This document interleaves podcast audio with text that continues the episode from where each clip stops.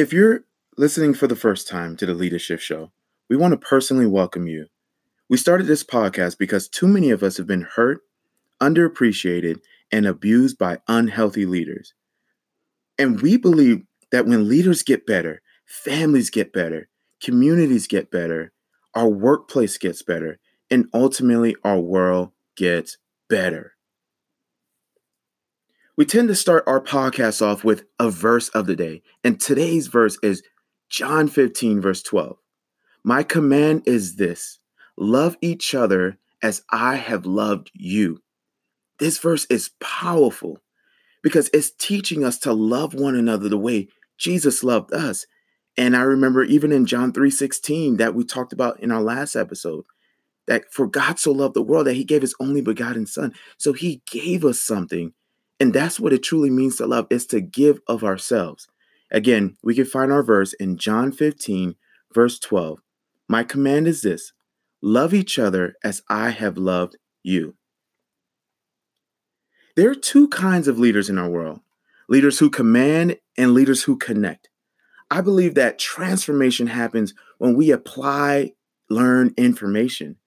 Our shows are intentionally under 30 minutes for working professionals, busy parents, and on the go students, and most importantly, aspiring leaders. I have a question for you today. Have you been affected by domestic violence? Or do you know someone who's in an unhealthy relationship? We are continuing our conversation from our previous episode with Audrey May Prosper. If you answered yes to either one of those questions, then today's episode is just for you. Today, we'll be talking again with Audrey Mae Prosper, who is the founder of Your Thrive Tribe, an organization that helps women connect, heal, and grow in life and in Christ. My amazing wife, the mother of our kids, and a survivor of domestic violence. Today's show is part two of looking at domestic violence through the leadership lens. Now, let's recap part one. On part one, we talked about what type of leadership styles we grew up in and how it affected us. And we talked about how we now lead our families and how our current culture addresses domestic violence. We also briefly touched on how we can end domestic violence through the vehicle of leadership. On today's show, we're going to dive in a little deeper and discuss how we can end domestic violence through the leadership lens. Let's just dive right in. Audrey, thank you again for being on our show. What what are your thoughts? Well, I think it's imperative to know where we came from in order to know where we're going. So let's go back for just a second, all right? When we talk about domestic violence, we're talking about when one partner is mentally, emotionally, physically, financially, or even digitally abusing the other in order to gain or maintain power and control. So I think the first question we need to ask David is why would somebody want to gain or maintain power and control? Someone I think about, and I talked about it in uh, one of my first episodes of Dictators uh, Styles of Leadership. And I think of Adolf Hitler and what he experienced growing up. He experienced a feeling of being powerless. And he never wanted to go back to feeling powerlessness. So what happens? It creates a need for certainty. So I think that's the the deeper root of what you talked about the power and control is is when an individual has once felt powerless so now they're in a position of power and they never ever want to feel that feeling again of not being in power yeah that makes a lot of sense because what you said too was you alluded to how power and control, there was a deeper need of certainty there. So that would mean that power and control is a symptom of that greater need. And I think just often in our culture overall, in the Western society, we tend to uh, uh, diagnose symptoms as if they're the root cause, and we treat symptoms as if they're the root cause, when in actual reality, they're only a symptom. Anxiety, I think, would be a really big one in our culture right now mm-hmm. that is being diagnosed as the the cause when in fact it's a symptom of something that's there mm-hmm. underneath the surface. So talk to me about that greater need then. Power and control is a symptom of a greater need. Well, according to Tony Robbins, he talks about the six human needs. Uh, and then I'll go through them. So one of them are love and connection, certainty, growth, contribution, significance, and variety. And you went over that real fast. Like slow, slow your roll. Uh, Help me understand a little bit. Okay, what what are those needs? I don't, I don't think I've ever even heard of the six human needs. So love and connection. Every one of us, we have a desire for love, and we have a desire for connection. And sometimes we will essentially substitute the one for the other. So we will uh, we live in the, the world, the dating world, right? So sometimes we will get on Tinder and or Match.com. So we would prefer connection over love sometimes, but our true desire is love, mm-hmm. uh, certainty. We all need certainty in our lives. Uh, we don't start our cars and wonder if it's going to start or not, but we have faith because previous times it started, or the chair that we're sitting on, or the relationship that we're in. We're always looking for certainty that this is going to work uh, growth. Growth is important. We have to feel that we're actually moving forward uh, because I truly believe that progress equals happiness. And then as we take our steps forward, as we're developing, as we're growing, we essentially fulfill that need. Uh, so growth is, is is one of them. Contribution, contribution. We we live in the social media world, right? So when something really cool happens, what is the first thing we do? Like it. We like it and what else? Comment. We comment and or we share. We are sharing it constantly on social media. So we're contributing to the world saying, hey, look at what we've accomplished or what we're accomplishing. Or what we have to say about it. Or contribution, I think of like volunteering and giving back and uh, specifically uh, in the faith, you know, contributing through your spiritual gifts.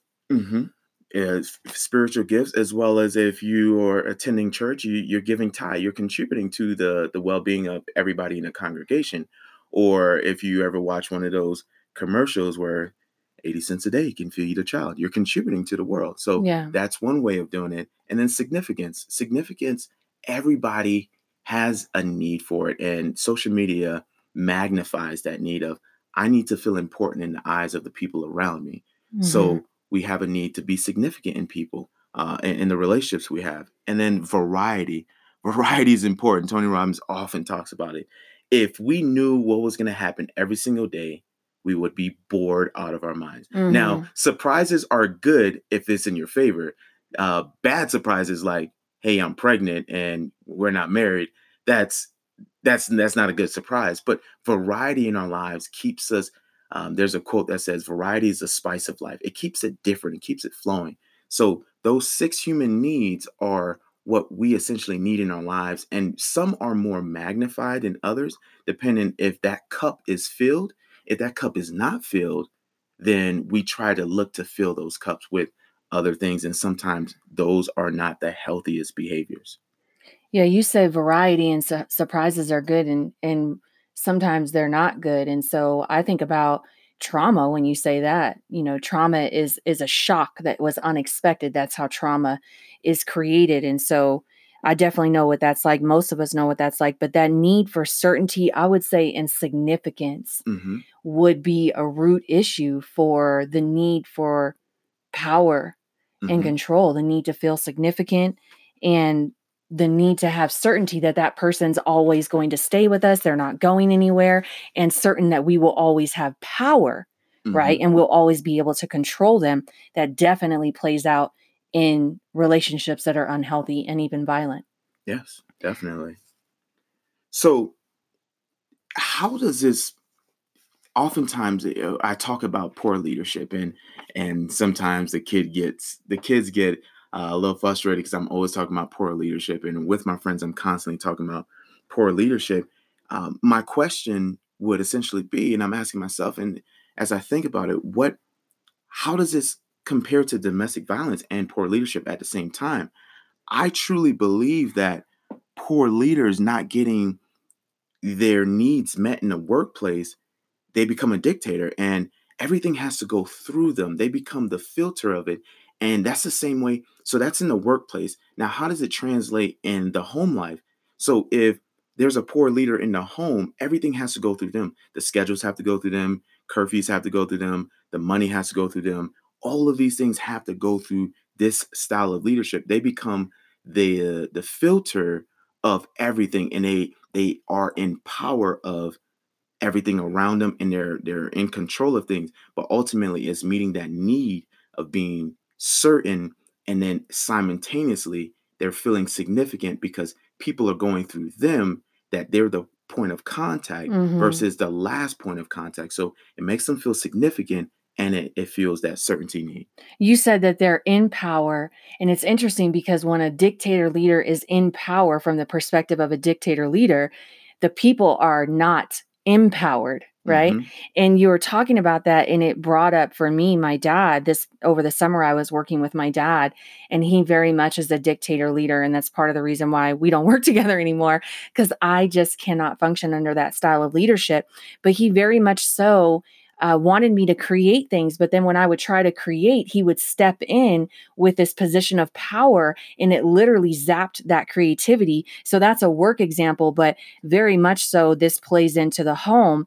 And I can see, you know, one particular spouse having all of that control and the children not having a voice, being Mhm. disempowered, and the other spouse not having a voice.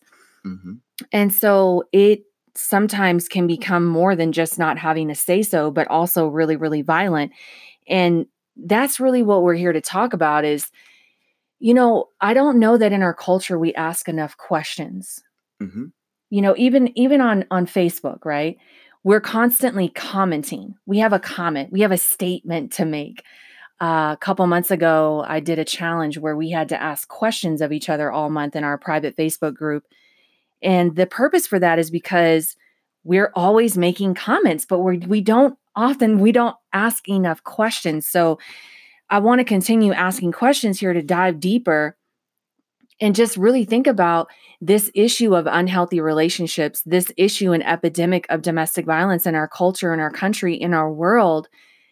We definitely need to ask questions on how we can end this. And sometimes we can't do the same thing expecting a different result. We have to switch it up. We have to create a, a shift, right? The leader shift. this is a leadership show. So, nice have- pun nice pun yeah. So I have a, a question for you. And I did take some time to think about this beforehand. And I think that this will lead us to the place in which we're trying to go. So I want you to pretend, David, just for a minute here, that Earth was no longer habitable. And we found another planet somewhere in our universe that we could all go to and live, right? So God has assigned you to lead this planet. And the one thing that you want to do is create a world with healthy relationships. Mhm. You want to create a world where domestic violence no longer exists. So, what would you do to create that world? the first thing would be prevention it Mm-hmm. would be prevention Mm-hmm. uh, and you may be saying how do we prevent domestic violence i truly believe when we teach and reward healthy habits we correct immediately with love and truth Mm-hmm. and then we imp- most importantly exemplify healthy relationships as leaders So I hear you talking about habits, and there's lots of leadership habits out there. I'm curious if there was these habits that we were going to be teaching our littles, right? hmm What are which this is ironic too because I'm sitting here thinking about how you go into schools right now and teach leadership habits to kids. hmm Uh, but if we were going to teach habits, what are those habits going to be so that we can prevent it? First, one, uh, I believe there's six habits, six habits to being a great leader, and this is just my definition of it. Um, number one, first and foremost, it has to be love. Love has to be the foundation of all great leadership because it is absolutely fundamental Mhm. to human development. It was what we were created from. It was what we were created for, and then it was what we were created with. We were created for love, with love, and by love. So Mhm. when we come from that place, love is gentle, love is kind, love is um, um, not uh, doesn't rejoice in in in, in evil. It Mhm. remembers all truth and, and it celebrates truth. When we come from that place, we look at people through the lens of love. And when we look at the lens of love, then we are open versus closed off. We are receptive versus uh, closed minded. So love is the foundational to uh, to being a great leader. And I talked about it in my TEDx. Number Two would essentially be vulnerability. Vulnerability is so important. When I connect with people networking, I tell them that and I encourage them uh, to be vulnerable because vulnerability allows us to create the bridges from one relationship to another. There's nothing worse in the world when you show up to somebody's house mm-hmm. and you know they're blocking something and you're just like what are you hiding? And they're just like oh nothing.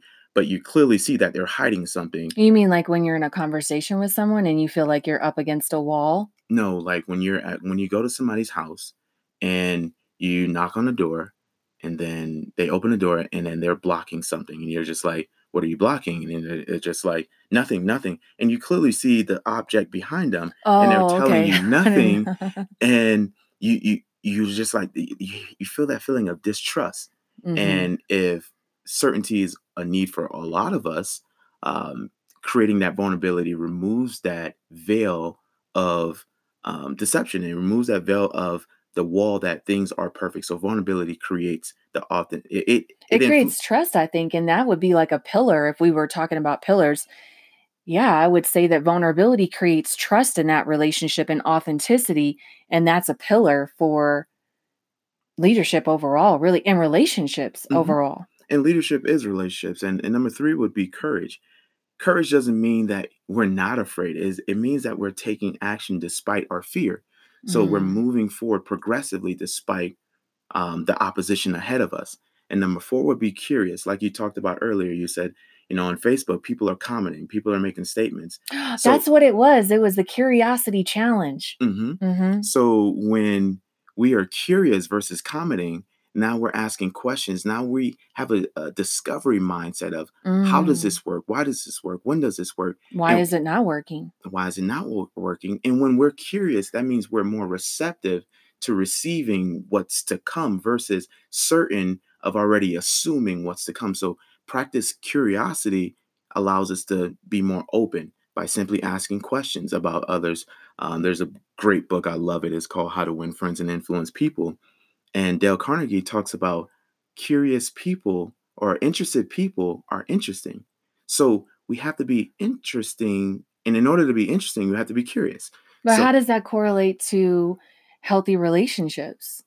So we, in order to be curious and, and, and how it correlates to healthy relationships, we have to have those conversations mm-hmm. about where did your background come from? Or how was your upbringing? And what did you experience? What are your thoughts on this? And have you healed and have you healed? from those things right? Yeah. because if we haven't healed from those things they're going to play themselves out in our relationship. And i think being curious too even knowing first of all that we have these six human needs and understanding what our partner's needs are so I think that's really imperative. And I can tell you right now, I, I already know that you know my greatest need.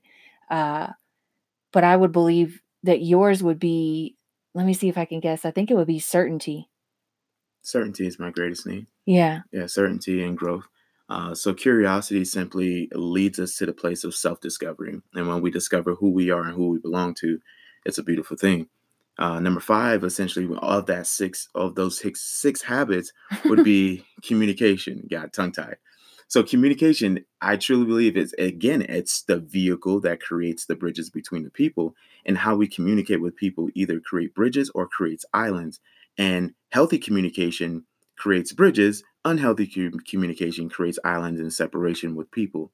And so, if a couple is having a disagreement, then I mean, it's it's so easy to become emotionally charged when you're in the middle of a disagreement, but I think it would be about creating creating those habits so that people know how to effectively communicate. It's the it, I think it's the greatest skill that we need in our life and in our world and nobody teaches this to us.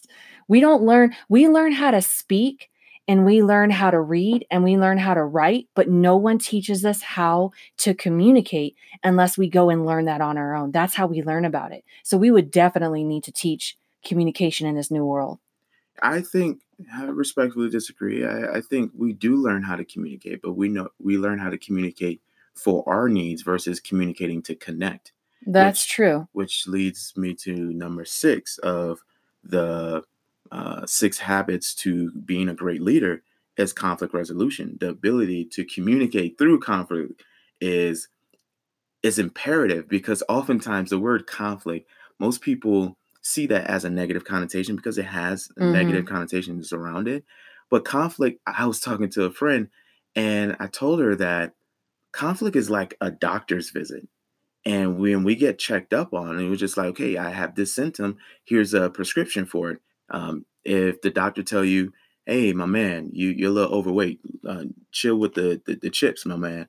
What are you gonna do? You're gonna chill with the chips. You don't want high high cholesterol or high blood pressure. So conflict becomes a check-in in relationships. Like, hey, mm. this works, this mm. doesn't work. Continue doing this, this doesn't. Um, please stop doing this. So finding that resolution. So conflict is the check-in in relationships. That's good. I've never heard you talk about it that way.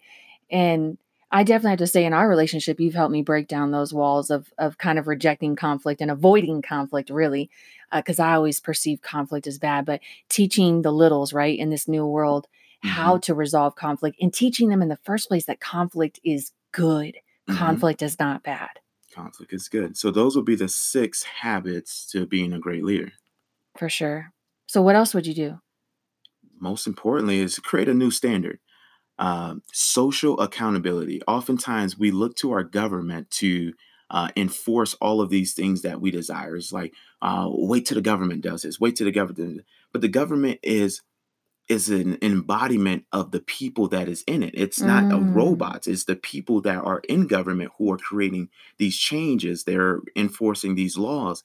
So we as the people have to have that social accountability within one another in our communities. I remember when smoking was acceptable in restaurants, on airplanes, um, just in general, then we as a people decided no more. We as a people said, enough is enough. We as a people said, this is not healthy. Mm-hmm. So we as a people decided it was unacceptable. So when we decide that unhealthy relationships are unacceptable, then we'll start moving in a new wave. Then we'll start creating the change because we as a people have decided that. And I truly, I truly believe this with all of my heart. Uh, when we are against something, we shouldn't magnify what it is. So there's a lot of protests that's going on right now and saying, you know, in domestic violence, in domestic violence, in domestic violence. And I'm in support of ending domestic violence. My upbringing was domestic violence, but I don't think that's the the healthiest way and the most effective way to bringing about change. I truly believe in order for us to bring about change, we have to talk about the things that we want. Yeah, don't talk about what you don't want. Talk about what we do want. You know what? And that's a great point. But I also want to go back to what you said about how um, smoking became unacceptable. And the reason why smoking became unacceptable is because so many uh, public service announcements started coming out, right? Mm-hmm. I remember being uh, a kid and watching some stuff on MTV. Unfortunately, I was already smoking by then. I don't smoke anymore, but I did for a long time. And so I remember what it was like when it was socially acceptable. And then all these PSAs started coming out, and information started coming out about how secondhand smoke was worse than firsthand. Mm-hmm. So, with that being said, uh, society decided this is affecting me. Mm-hmm. And I'm no longer going to put up with this affecting me and my family. So I think our culture has to come to a realization that domestic violence is affecting them. Mm-hmm. Whether we see it right now or not, it is absolutely affecting when when my situation happened and my ex-husband literally set me on fire it did not just affect me it affected uh, malachi and malik mm-hmm. it affected my friends it affected my family. It affected the neighborhood. It affected the woman who helped save my life, the police that were there, the media. It affected the entire community, right? And so oftentimes we think about how we haven't experienced this, but the reality is that what if it was your daughter? And my question is always this too What if it was your daughter that was in a violent relationship? Would you care about it then? And what if it was your son who was potentially going to go to prison? Because my ex husband is somebody's son and it affected her. It affected his family too. So, yeah, social accountability I think is a big deal and that's where we have our the most power. I think we all think government is really powerful, and it is in its ways, but social accountability is extremely powerful. hmm I completely agree. So I think that I'd like to chime in if you don't mind too. Thirdly, I would say intervention would be a big deal in this new world. hmm We know that hurt people hurt people, right? hmm And so, what that alludes to is the fact that people need healing. And I think that we often address only one side of domestic violence. The person who is hurting, um, one, will oftentimes go to prison, right? If they're held accountable. But the person who's being hurt is often offered a lots of support, hopefully. They're offered lots of support in order to recover and to heal and to restore. So I think there's two sides of this. We would need to look at it um, if when we're talking about intervention. The first is looking at the perpetrator. And I really believe that number one, that perpetrator needs to be held accountable, whatever that looks like in our new world, whether that's a prison or, I mean, who knows? Maybe it would be a retreat center and not a prison. Because the second thing I think that they need is they need to be offered rehabilitation and they need to be offered healing. And I hmm say that because it's one thing to support the person who has experienced this and it is highly necessary. But here's the thing, let's just say that person who who hurt the other one was sentenced to 10 years and they never receive any healing or any rehabilitation. And they come out of prison and then guess what? Within 6 months they've got a new girlfriend and they're doing the same thing all over again. hmm So we have to address that side. And not in every case, but in a lot of cases, the person who is doing the harming is the person who's coming from a place of hurt. hmm They've experienced trauma. Maybe they grew up around violence. Maybe they had a drug addict of a mother. You never know what people are coming from, but we have to address those wounds. And secondly, the person who's being harmed in intervention, we definitely need to offer shelter and escape.